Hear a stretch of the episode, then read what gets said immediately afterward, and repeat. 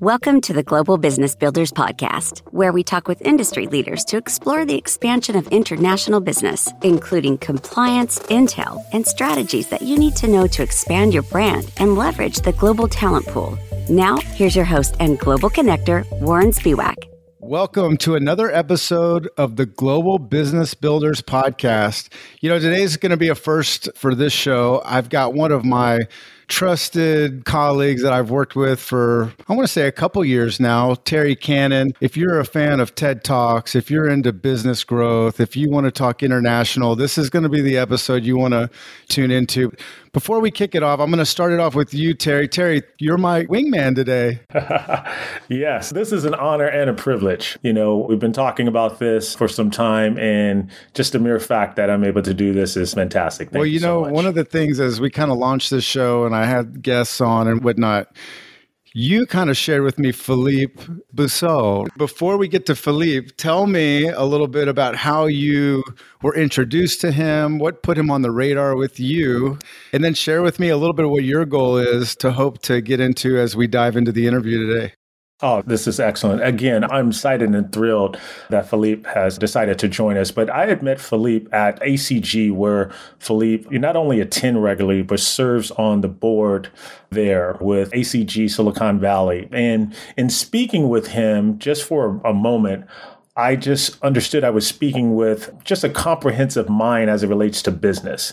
And there was something about him that made me intrigued. And now we're going to explore why when we get a chance to get into the podcast. He was just someone that I felt that was not only genuine in terms of his person, but just also genuine in terms of his business acumen. And I just felt, hey, this would be a great gentleman to connect with. And then I found out he had a TED talk and I listened to it and I was blown away by his insights. Me too so. on that TED talk. And so with that, we're going to get into uh, this interview. Philippe, very happy to have you here. Just for the audience, when Terry drops the name ACG, that's the Association of Corporate Growth. It's tremendous. Look it up. Can't say enough good things about the ACG. But Philippe, you are truly a growth expert. I did watch the TEDx video on YouTube, which was very impactful. I'm a 20 year entrepreneur, and I felt like there wasn't one part of your TED talk that I could argue with. I was like, yes, makes sense. Yes, makes sense. Like spot on.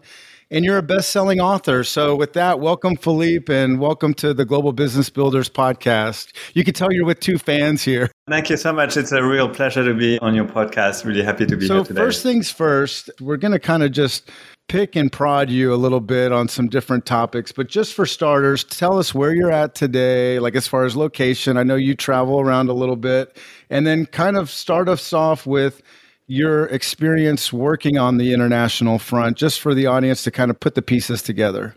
Yeah, so again, thank you for having me on the show. I'm based here in Palo Alto in the heart of Silicon Valley. I have been in Silicon Valley for over 33 years now.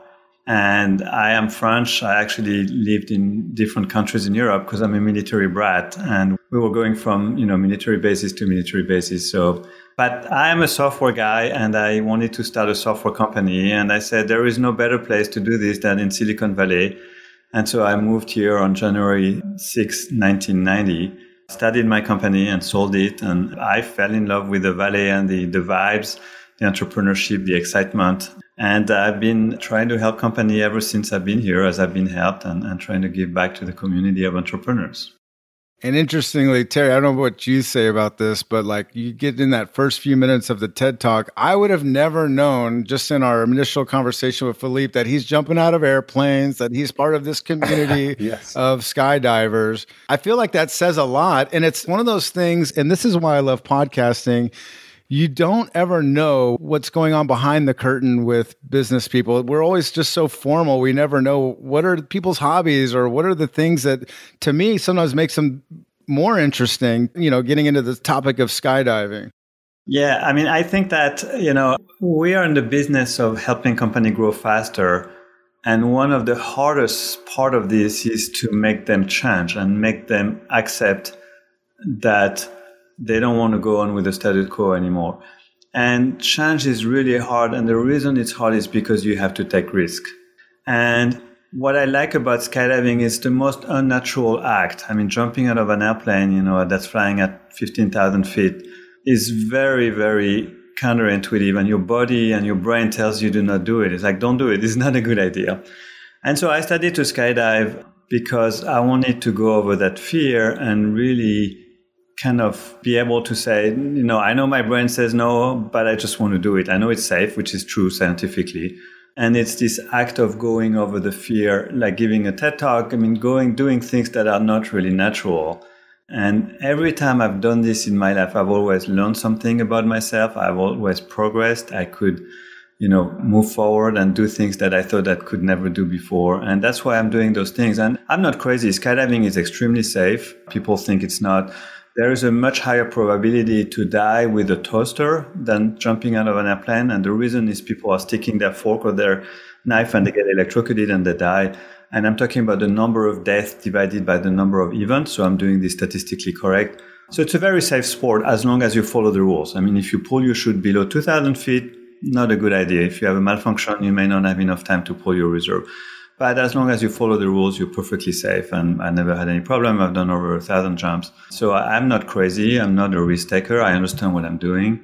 But it's just going over the other side of that frontier that to me was always really exciting. I love that. And so with that, like and what a great point. It is it's about having kind of knowledge and knowing that sometimes you just have to follow the process that's proven versus our intuition sometimes can be triggered by fear. I mean, scuba diving and exactly. skydiving kind of share that, and it, the idea that you're really doing something that is counterintuitive to your survival mechanism.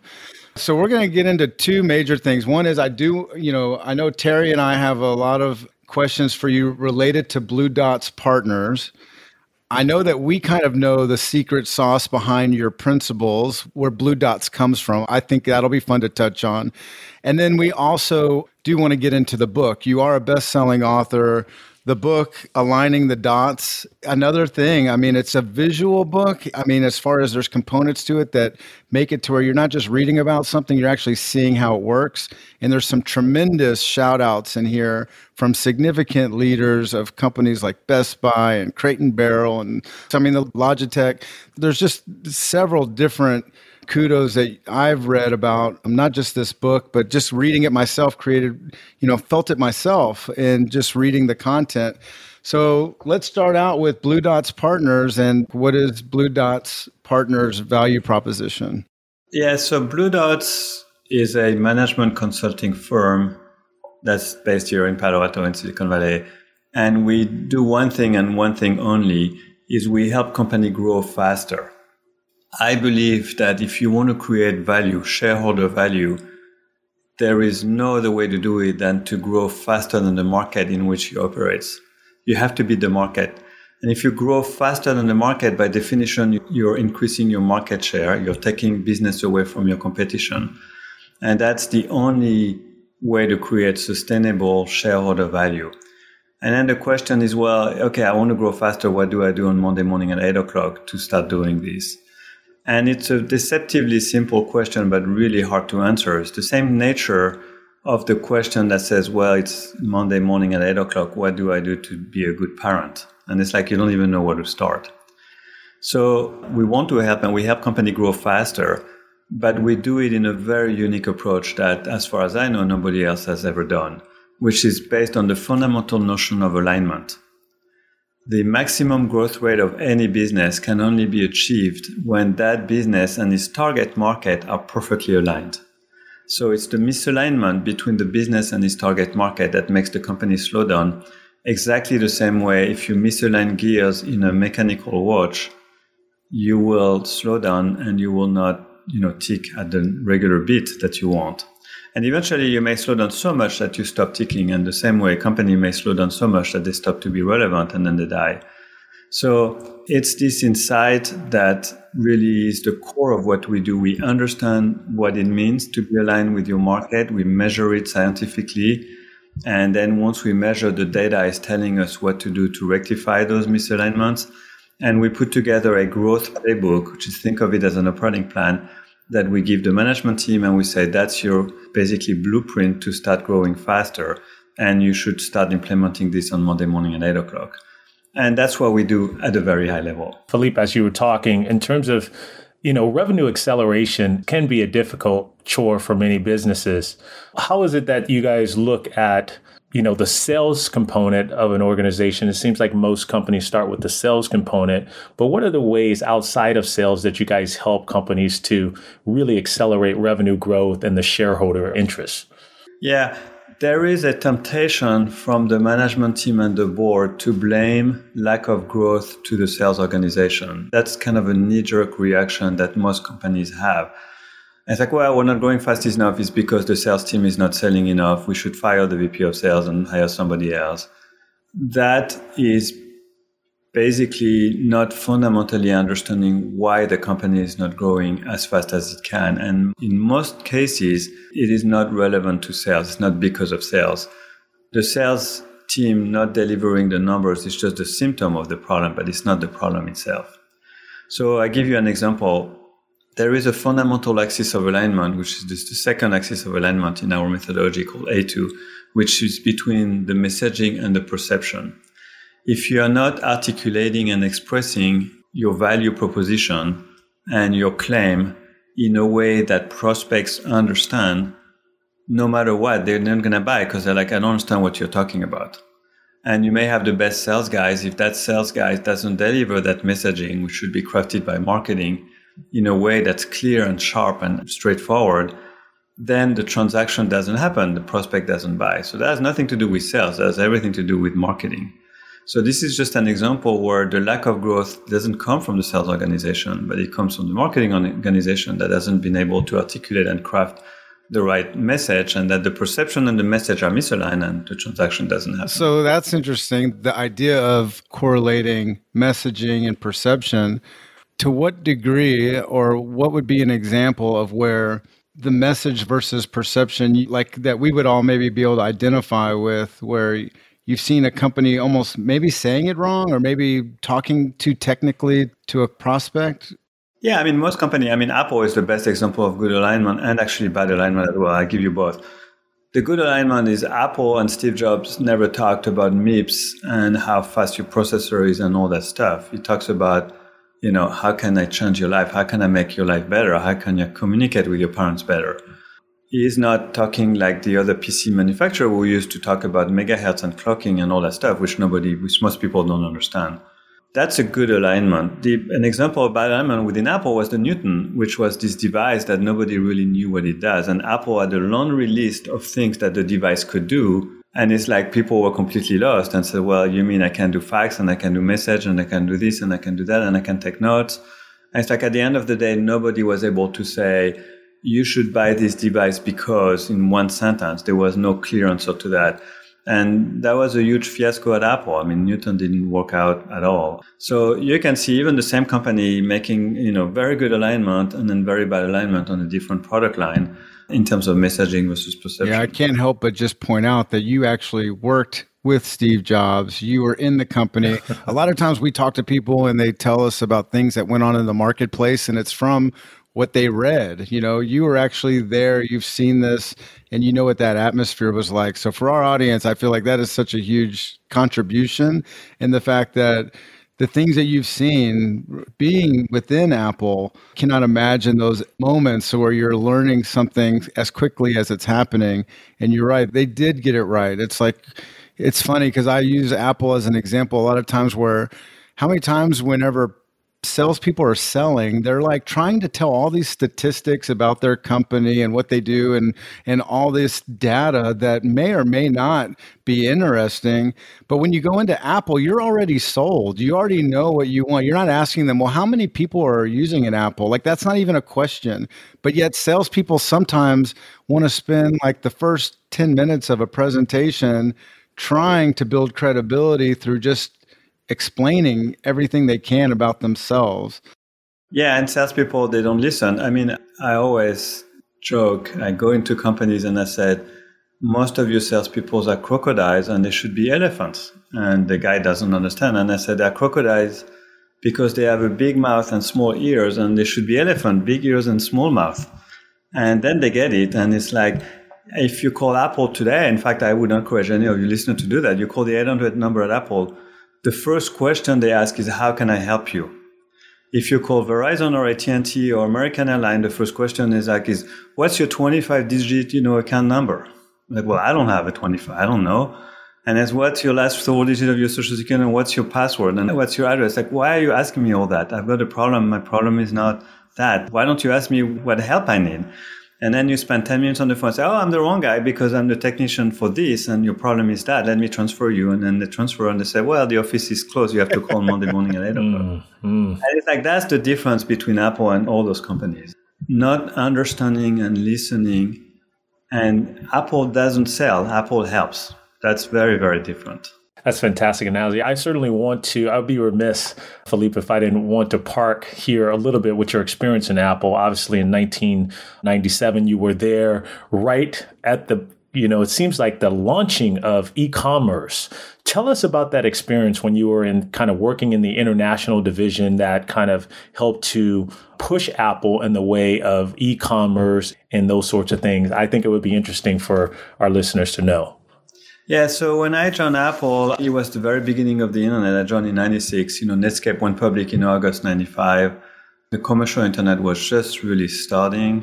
Dell was the one selling direct over the internet at the time and on the phone, mostly on the phone, but a little bit on the internet. I actually came up with this idea that we should sell direct our goods and our computers on the internet. And, you know, I went, you know, Michael Spindler was the CEO and then Gil and they were very unreceptive to the idea. They said, well, we cannot compete with our channels. We're never going to do that. And then, you know, we bought Next, and Steve was very convinced right away that this was a good idea. In the meantime, we developed the e-commerce backend, and then we launched in November 98. And the problem I had is that it was a little bit early. The idea I had back in 96, 97 was a little bit early to the market, but nevertheless, we did it and I started from scratch and ran it to about $350 million in revenue. And of course, now it's $55 billion, I think it did last year. So it's a very key component, but I was determined to make it happen. I knew that selling over the internet was going to be really critical. And the reason was we didn't have any direct relationship with our customers at Apple because we were channel or the revenue went through channel. So when, when you bought a Mac at the time, you would go to a CompUSA store and you would talk to CompUSA. You would not talk to Apple. And I said, we need to have a direct relationship with our customers. They need to be able to buy from us directly because that emotional connection doesn't exist today. And Steve was very receptive to that and understood that. And, you know, thankfully he was behind the idea and we made it happen and it became a huge success. So fascinating. The idea, like, you know, just thinking of Apple and you mentioned CompUSA, which because I'm born in the 70s, I actually remember that as a retailer.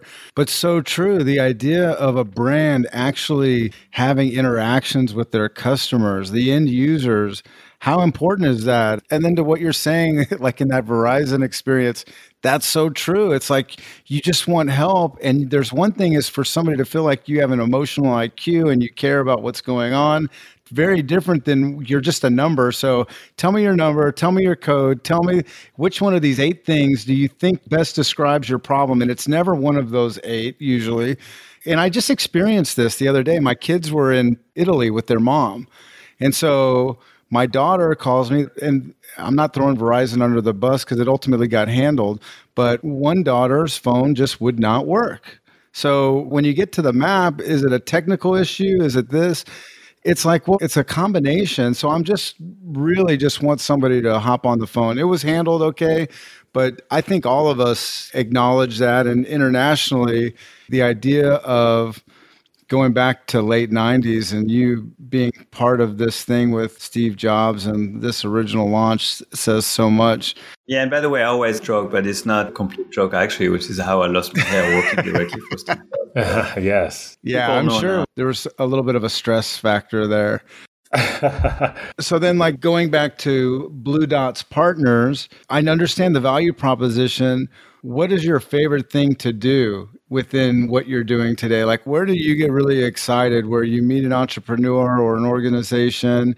You're looking under the hood a bit, they understand your value and what you bring to the table. What are the things that kind of get you flowing when it comes to starting to revamp an organization and how they're touching the marketplace? Yeah, I think that it's when the light bulb goes off, when we tell them, hey, you're misaligned here for that reason, here is the data, and they're like, oh my gosh, this is true. And then they realize they understand fundamentally why they are not growing fast enough. That pivotal moment, I think, is really exciting to us. It's a bit like a doctor that shows you, says, come with me, I'm going to show you something. And he shows you the x ray and he shows you this very fine line on the bone. And you go like this. And he say, well, you see that line, that's a fracture and that's the problem you have. And then you're like, okay, now I understand what I have. And to me, it's the joy of being that doctor and showing that line to our clients. That's the most exciting thing. And the other thing that's exciting is sometimes it's a fracture, sometimes it's lung cancer, sometimes it's COVID. We never know what the issue is, which is really interesting. And I think that makes, you know, makes the whole journey of to discover what the misalignments are really exciting. And there's never a dull moment and every company is like a child. They are different. And so I really enjoy that, that diversity. And Philippe, when you help to kind of help them to see, you know, entrepreneurs, business professionals, business leaders see, you know, where there's areas of maybe misalignment, how do you also help them to move to taking the risks to wanting to change that? Because obviously to see the problems, to see the areas of misalignment, but then to take them in another direction where they are enthused about moving forward and creating solutions to make changes. How do you go about that work? Because I think that's really part of the fascinating work as kind of, a, you know, a business growth expert. Yeah, it's a really good question. And the short answer is we don't, which I know is counterintuitive, but we don't force them to change. And I think the best analogy is like we're a doctor, where our job is to diagnose what the issue is, which is what the misalignments are, and then put together a growth playbook, which is a prescription.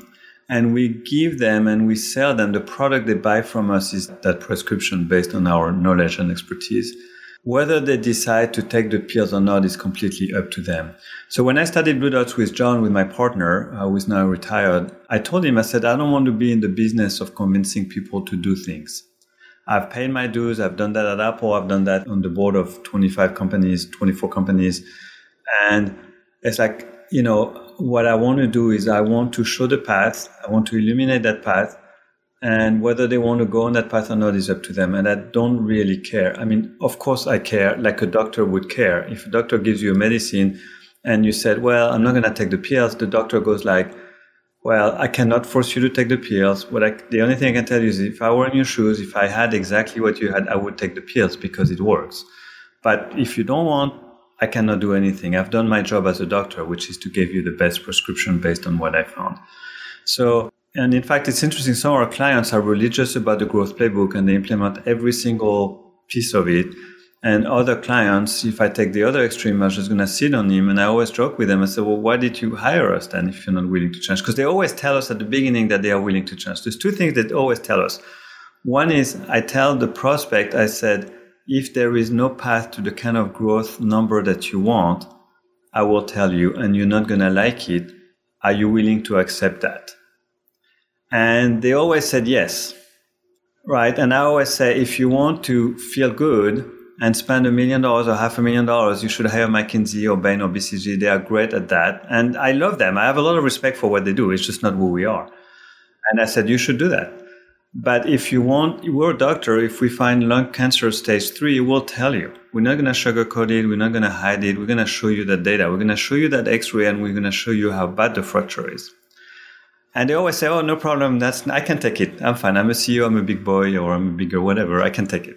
And then the other thing I said before they hire us, I said, "Are you willing to change?" Well, of course I'm willing to change. I wouldn't hire you otherwise. I said, you know, if you want to lose weight, you're probably going to have to go on a treadmill. It's hard do you have a treadmill? No. Okay, well, just order one right now because you're gonna. are you willing to step on it for an hour every day and sweat and all that? Oh yeah, yeah, I'll do it. I'll do it. And what we observe is two things. One is when there is a bad news, they don't like it. So we had a client in Switzerland, which I won't name. It's a billion dollar company who were presenting to the board. It was a very Swiss, German, very well, you know, bottom up board and we told them there's no growth path. You know, the company or this division that we were hired for just doesn't have a growth rate. And the CEO looked at me and he says, I can't tell whether I love you or hate you. And I said, What do you mean? He said, I love the work you've done. I cannot argue with it. I understand everything you've done. I understand the math. I understand the data. but I hate the conclusion. And I said, yes, remember when we had the discussion, you know, the problem is this division has cancer. And of course you don't want to hear that. But, you know, this is what we recommend we do and, and so forth. And so they hated our, I mean, they like and they respected what we did, but they didn't like the conclusion. And then the other thing is, you know, they don't want to execute it because it's hard. Yes. and so they are looking at it and they say, well, you prescribe three pills you know, I like the blue pill and the red pill, but I don't like the white pill. I'm not going to take it. And I said, really? Is this what you would do with the doctor? You would have that discussion? He said, no, no. If the doctor gives me all the pills, I take everything. I said, this is not a choice. This is the growth playbook you need to execute. And we crafted it in a way that you have to do all of that. Everything you don't need to do is not in the playbook by definition. And so it's really interesting, but changing is really hard. And it takes a lot of courage and guts for the CEO and the management team to say, okay, we know what to do now and we are actually are going okay so that is powerful and yeah change is hard. Here's a question i have for you. Culture is very powerful. You always hear culture eats strategy for lunch is what they say. You meet with a ceo they actually are the ones that get to choose what direction to go in now you got this trickle down responsibility. You've got to take that vision, which for this team could be a little bit new, could be a big change, or it could be just adding a few ingredients based on what your diagnosis is. So now they got to go down through, you got your marketing department potentially because I know messaging and perception is a big part of your system. Then you're going into this sales team, going back to culture there always is a shift that happens when you might be telling employees, you're telling your teams, hey, we're going to pivot a little bit. We're going to try it this way. What are your words on that? Like when it comes to leadership and that trickle down effect of information and strategy, what are the winning things that you see work and what are maybe some things leadership might be making a mistake because i do think trust in a team is super important but there also is the responsibility to you got to like have some leadership there to really get it going at the ground floor level. Yeah, no, absolutely. That's absolutely true. We, so let me make a couple of comments. One is that we never developed the growth playbook outside what we call the feasibility envelope, right? So if an eight year old kid wants to run a marathon next week, it's like, we know he can do it. So trying to help them do that would be irresponsible. So we never, the growth playbook we know can be executed by the company. We never ask them to do things that we know they can do. And culture is a big component of that. And organizational management is a big component of that. So that's the first comment. The second comment is that the mistake that CEOs and management teams make a lot is they try to do it on an incremental basis. So they try to be very sequential and we say, no, you have to say it's Monday morning, eight o'clock, or changing. And we're going to make massive change. And here is the path. Here is the plan. Here is how it affects every single organization. It is how I'm going to engage with the middle management of the company. Here is how I'm going to drive that change. Now, we call that the internal alignment. It's actually the fifth dimension. We have four external alignments axis of alignment between the company and the market. And then we have four plus one. And the last one is the internal alignment, which is actually the last chapter of the book. And that is so critical because if they are not internally aligned, then they will not execute the four external alignments and they're not going to grow. So we actually, part of the growth playbook is how do you implement the four external alignments in a way that the culture can absorb it, in a way that it can be done in a thoughtful way, and in a way that you're going to be successful. And we spend a lot of time with that. And we can actually help them implement the change if they would like to. So we can assist, we can drive it, we can be a very active participant, which in some cases we are, and really help them to make sure they're successful. But it has to come from the top down and there has to be a communication plan. It has to be thoughtful. It's just not like you wake up and say, well, everything's going to change and then nothing is changing. You have to drive it. It's a lot of hard work. Yes, culture and driving those changes, as you mentioned, are definitely, I'm sure, a key aspect of things. You mentioned the growth playbook, and I was really struck by your book, and we'll get into the A4 precision, the aligning of dots aspects of the book. But I was struck by the fact that the growth playbook, you present those 12 questions or so, I think, early on in the book. And I was just struck by that because normally when I read books, those kind of questions are either at the end of the book or in the middle of the book. Why did you position the growth playbook at the beginning of the book? Is that to kind of give you an assessment of culture, an yeah. assessment of those things? Yeah, so it's called the Business Alignment Score. It's actually a tool that's available on our website, which is bluedotspartners.com with two S's. It's 12 questions. They are very provocative. They are actually really hard to answer in most of the part, even though they are simple questions. It's done by the CEO. And once that is done, we can start, we give them a measurement of the four plus one axis of alignment. So we have a coefficient of alignment from zero to 100% along each of those five axes. And the idea of doing that is to make the CEO aware that maybe the company is not as well aligned as he or she might think it is. Now, it's not based on the market truth. We don't talk to customers or prospects. It's a very fast, provocative tool, if you will.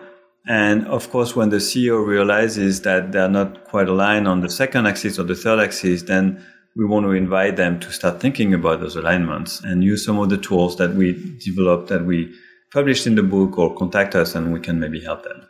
Yes. And just a follow up, obviously, we want to be able to share the four axes of alignment as well. And I know you do a great job in the book in terms of talking about uh, Sylvia's story. Would you care to walk us through those four axes and, you know, the significance of them and their importance? Yeah, so the four universal axes of alignment, and the other thing that's interesting is that those alignments are absolutely universal. So I can take a cafe on the left bank in Paris, or I can take Tesla or American Airline, or I can take a startup or, or just a CEO with a crazy idea and five employees trying to execute those this idea. And they apply the exact same way. There is no difference based on who you are, how big you are, or where you are, or what you do. So the first axis is the claim that the business makes and the pain that the customer has must be aligned right? So if you come to me, Terry, with a headache and I show you a stomachache pill, you're going to say, well, you know, my pain is my head, it's not my stomach. You will never buy the pill. The second axis, which is the one we talked about earlier, which is the axis of alignment between the perception and the message. So let's assume I have a pill for your headache. It'll be gone in 10 minutes, but I describe it to you in Korean. I'm assuming you don't speak Korean then you will never buy the pill, even though it's the perfect pill for you. But you just don't understand what I'm talking about. It's like, what is this guy talking about? You, are never gonna buy the pill. You're never gonna buy my product. That's I barely, I barely speak English, by the way, Philippe. So yeah, no Korean. All you right. know, I used to do it in French, and people say, "Well, I speak French." So now I'm taking less risk, right? Although it's possible you speak Korean, but I'm taking the risk. The third one is the way customers want to buy and the way the product is sold in the marketplace. Those two things have to be aligned. So if I say, Terry, you can buy my product, but you have to fly to New York, you're going to say, well, wait a minute, I'm here in the Bay Area or wherever you are. Why do I have to go there? I just want to walk to my pharmacy and buy the pill over there. That's the third axis of alignment.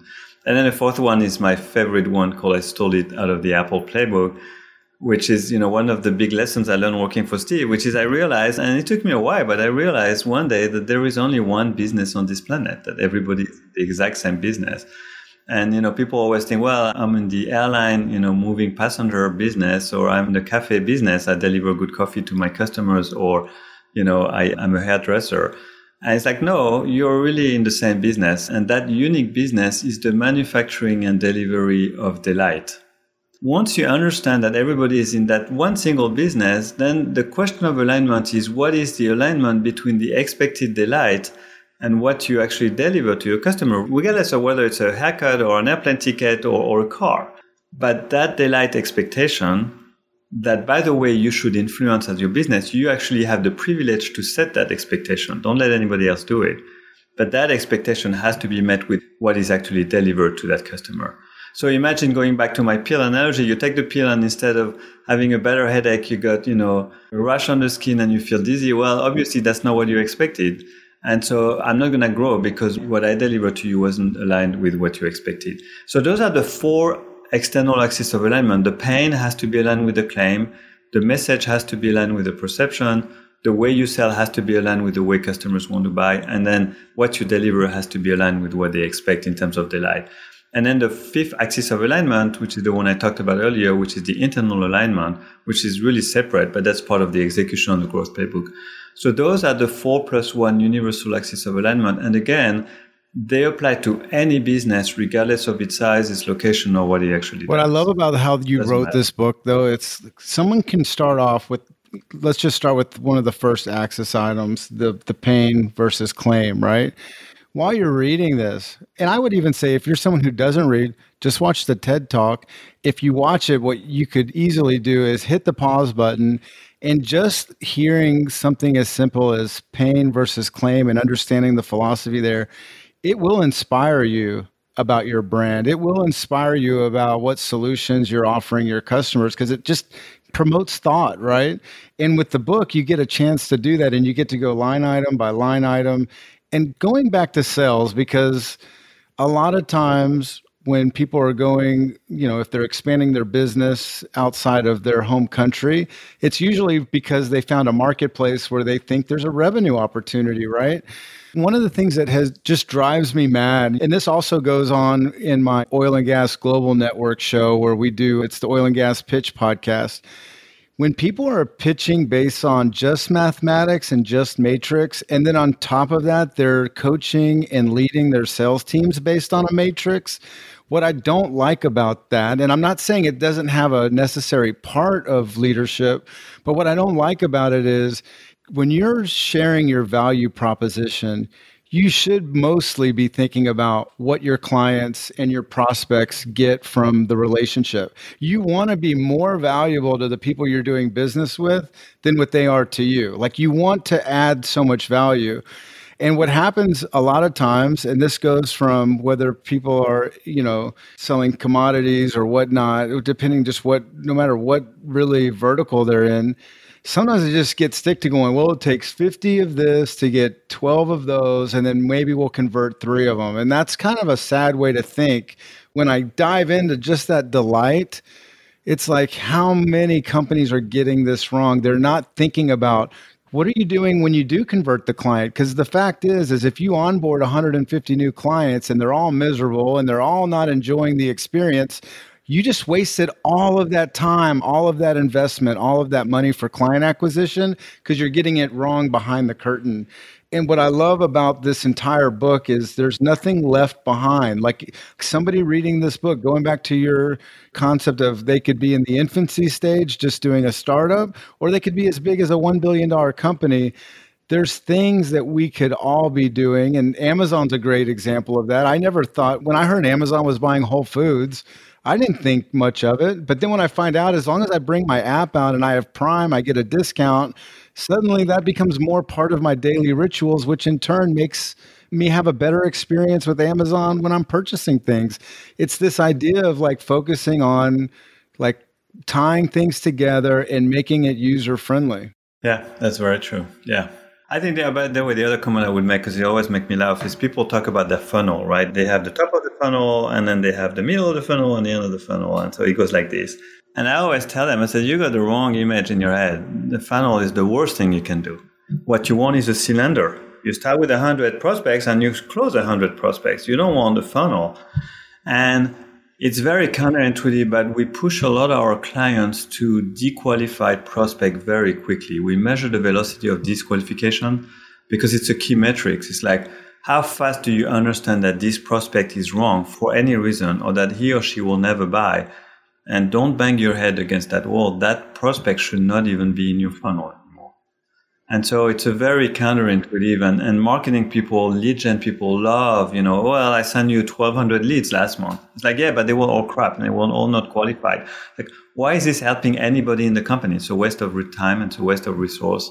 And it's a fundamental misunderstanding of the entire you know sales motions and it's terrible and that's what yeah that one is do. really an important one the qualified leads knowing that they have the need that they have the authority and they have a timeline would that lead into kind of the market segmentation that you talk about in the book philippe in terms of you know really being able to well define your market in order for you to obtain maximum alignment or when you talk about the different aspects of the funnel, because the funnel you just described is the funnel that I normally see. It's the funnel that actually funnels down to a small segment as opposed to kind of the straight down funnel that you mentioned. Would market segmentation be an aspect of what you're referring to? Yeah, I think it's a critical component. It's not everything, but it's a critical component.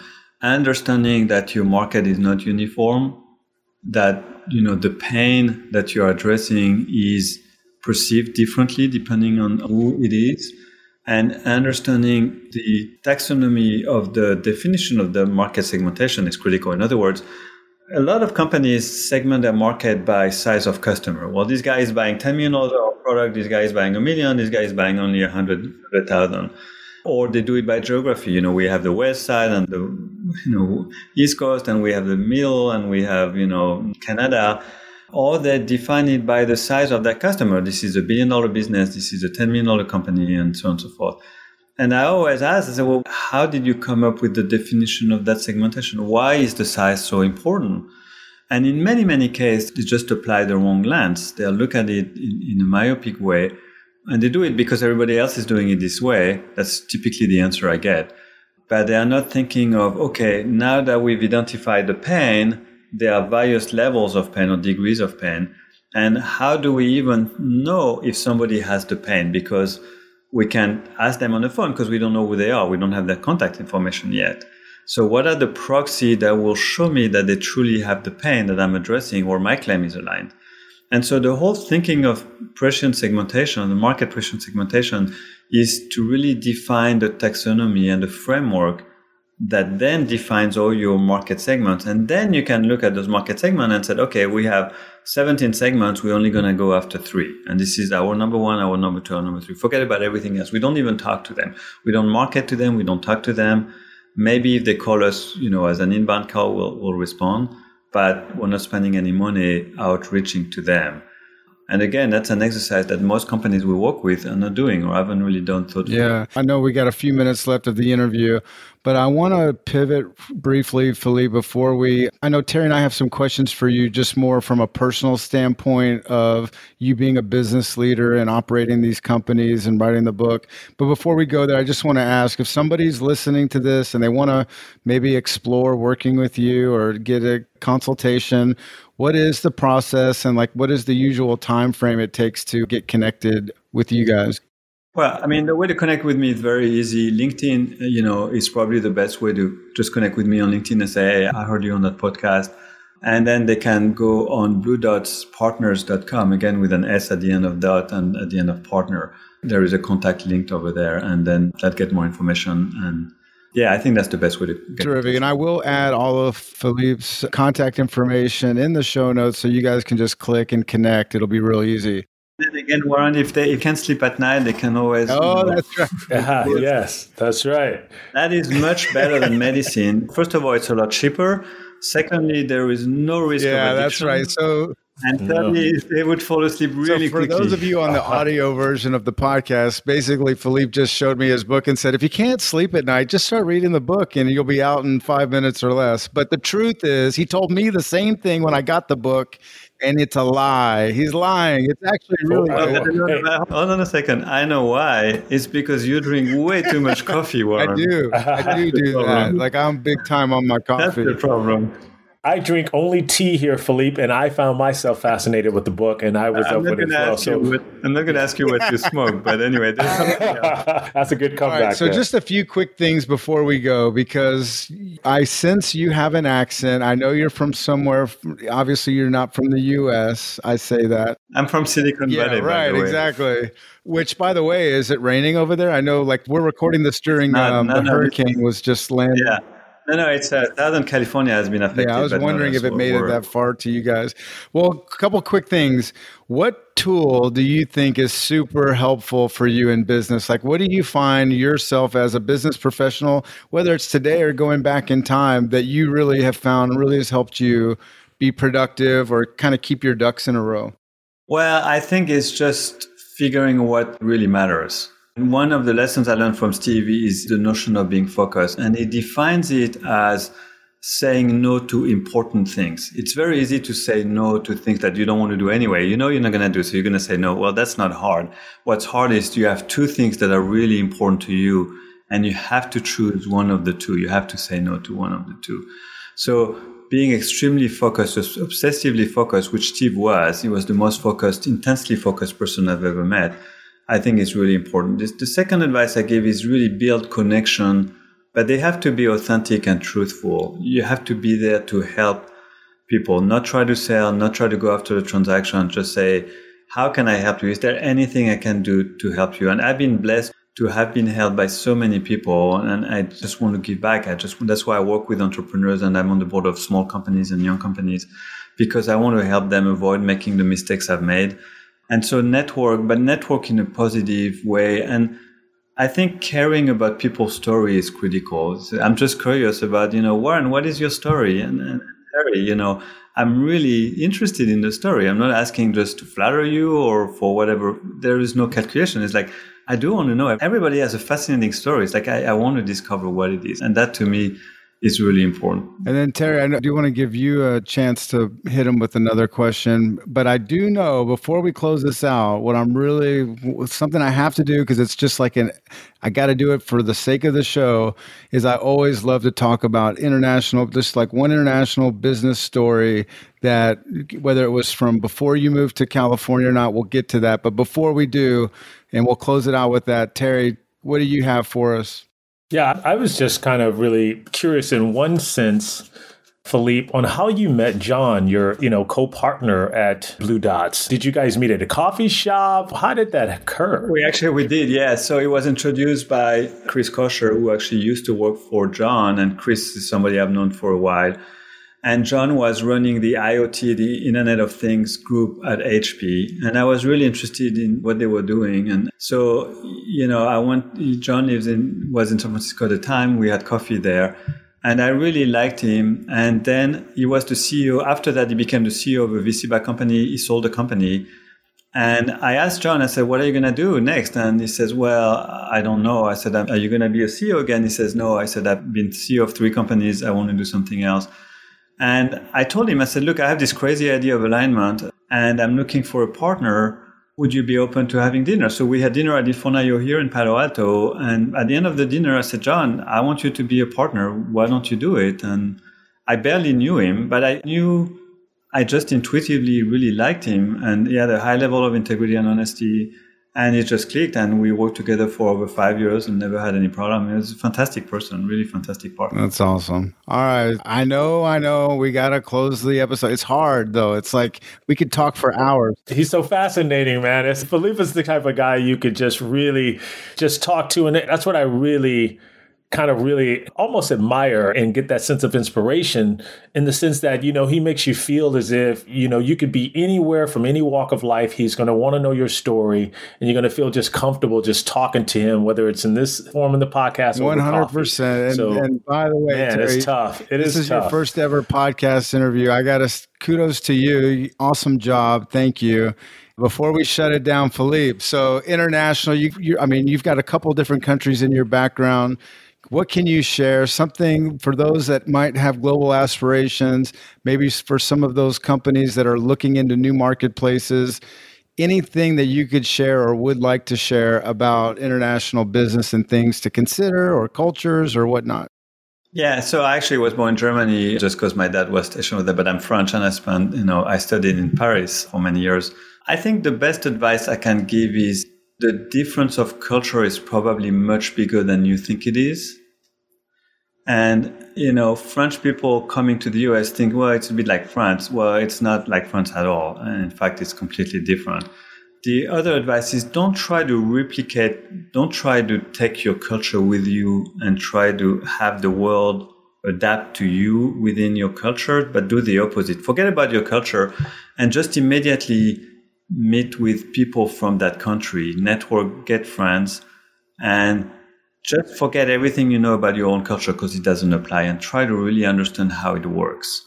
And, you know, I don't have many French friends here, and there is a huge French community, over 40,000 French people in the Bay Area and in Napa. But most of my friends are from India and China and, you know, and other countries, and of course the US and Canada. There is no French people in Blue Dots. You know, it's just adapt to the culture and try to understand how it works because you're going to have to play by their rules, not the way it works in your country. So I give you an example. I came from one of the best schools in France, which is École Normale. It's like MIT and, you know, those schools where I did my PhD in physics. When I came here, I mean, in France, everybody knows that school. And when I came here, I said, well, I studied there. And people were like, what's that? and it's like, so my diploma value went from 100 on a scale of zero to 100 to two because it's like people had no concept of what school it was. And I quickly learned that it was irrelevant. What I did was irrelevant. They don't care. They don't understand. And it's like, there's no point. So it's like, okay, well, my diploma is worth zero here. And that's okay. I was perfectly fine with it. So that's just an example of the Such a great point. Yeah. Let me just, I know we're going to close things out here, but I would be remiss, Philippe, if I didn't ask do you think there's some challenges with alignment with as it relates on the global landscape? Because obviously, we are dealing with a world now that is, you know, borderless. And so when it comes to alignments to where you have businesses that are now looking to expand into new markets, dealing with different cultures, et cetera, do you find that there's certain aspects of alignments in your four areas of alignments that seems like they might be more challenging in the international landscape than maybe US. Yeah, I think the second one, which is again the messaging versus the perception, because the way people want to message their claim is they come with their culture and their background, and what they don't realize is that it doesn't resonate. You know, the analogy, as uh, you know, as I gave this example of my diploma, it just doesn't work, and it's hard for them to understand that. They just speak a different language. And so that's probably the most challenging one, I would say. And then maybe the way to sell, because like in Europe, you transact in a very different way when you want to sell at least software and SaaS solutions. And it's very hard for European people to understand that people don't buy in the same way. They are not as technical. They don't understand. It's a very different language. And so the faster you understand that you have to trash everything you know, forget about everything you know, and try to really understand what makes people tick here, which is very different. The faster you can understand that difference, the better off and the more successful you can. That's powerful. Well, guys, look, Philippe Bissou, did I say it? Bissou. Bissou. Philippe Bissou, growth expert, author of Aligning the Dots. He is the founder of Blue Dots Partners definitely check it out. Terry Cannon, he's a global connector, works a lot across the country. I'm very lucky to call him a friend. Thank you, Terry, for joining me today. And thank you for the introduction, Terry. I, this really, I know Philippe and I have talked, you know, one off, you know, between now and when we first met. And so just want to thank you for just making the introduction. This is great. And thanks for being part of the show. So, with that, we're going to close it out. And all of the show notes, including the TEDx talk, will be in the show notes. I'll have LinkedIn connections for both Terry and Philippe. And with that, thanks for tuning in to the Global Business Builders podcast. Should I say ciao? I don't even know what I should say. Bye. Like you can say, you can say oh, oh well, wow. but I want to thank you, Warren, and thank you, Terry. And by the way, if you check out my TED Talk, I think it crossed what? the million mark, the million views mark today or yesterday. That is exponential that. growth. Congratulations, Philippe. Good stuff. Everyone should check Excellent. it out. Thank you so much. It was such a pleasure to talk to you both and really enjoyed it. Thank you. Much. Ciao. Likewise. Ciao.